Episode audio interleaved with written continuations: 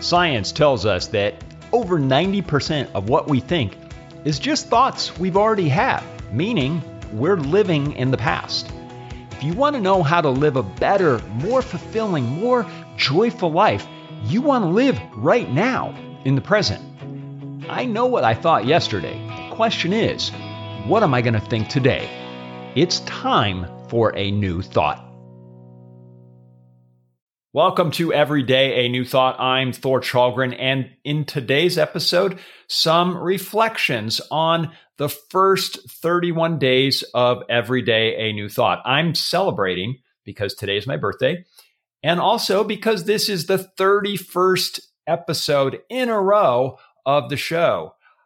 If you told me that when I had this idea back in the fall in 2022 that I was going to do a show every single day for 365 days, I would have absolutely said, well, of course that's possible. But then when you get in the middle of it and you actually see what's involved of meeting a schedule of doing something every single day, it gets to be a little bit challenging. It's where the rubber meets the road. And certainly there's been a lot of rubber meeting the road and tires screeching and smoke in the last 30 days. But I'm so happy to be here Today, the episode is about three reflections that I have about the first 31 days of the show.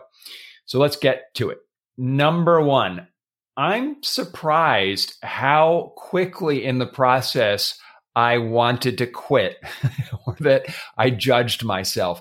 It was actually probably like in the first week or so where I started to notice all the things I didn't like about the show you know, there were times that all I could see were the flaws. Or like, oh, why didn't I think that? Why didn't I? Why didn't I do that instead? Or oh, this would have been so much better if I could have done this. And so I started to talk myself into not really quitting. I was never going to go there, but I did actually think about the things where I'm like, you know what? I don't like that as much.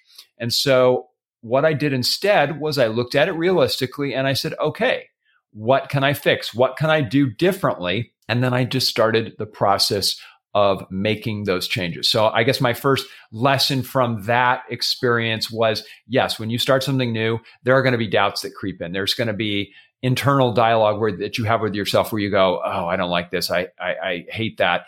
And really the the question for you is what do you do next? Do you keep going? I hope you do.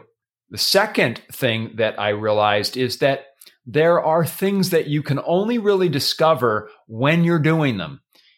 You know, I spent months thinking about the show and planning all of the ways that I would do things.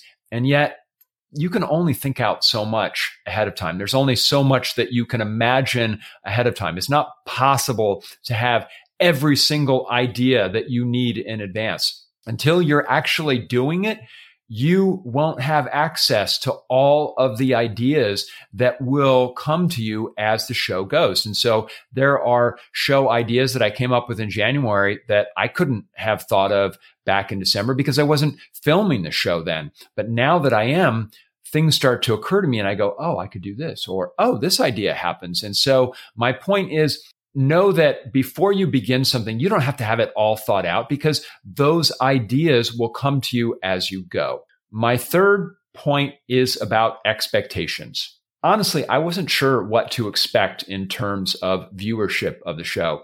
You may know this is both a podcast, it's audio, and it's also a show on YouTube.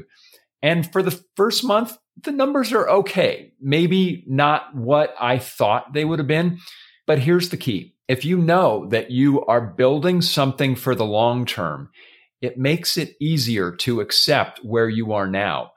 Don't look at the metrics every single day and have that be an occasion to judge where you are.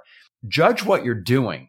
As long as you're committed for the long term, judge what you're doing in terms of the process and then make a plan that you, you yes, you want to do look at the metrics and see where you're growing, but do that not every day. Don't judge yourself and go, is this working? Is this working? Decide to take that long term view. I hope that you have enjoyed the show so far, all 31 days of it, listening to it, watching it. And I'm, I'm hoping that you find it valuable. I know that I've enjoyed the process. When I was a little kid, if you had told me that in the future, there would be a time when I would have a TV show and a radio show every single day, I would have thought that was crazy. And, and, you know, you would too. The technology that we have available to us now is just astonishing that we can essentially do things as kids that we could have never imagined. Yet here we are. So I am incredibly grateful for this opportunity, incredibly grateful for you, the audience. And that's how I'm going to celebrate my day today, my birthday, with lots of gratitude for this experience and for the people who are along the journey with me. So thank you for listening. Thank you for watching. And you know what? Let's keep going. Next up is February. Thank you so much for listening to Every Day a New Thought. If you like today's show, please consider subscribing to the podcast. And if you found value in it, I'd be grateful for your five star review. Until tomorrow, bring a new thought to your life today.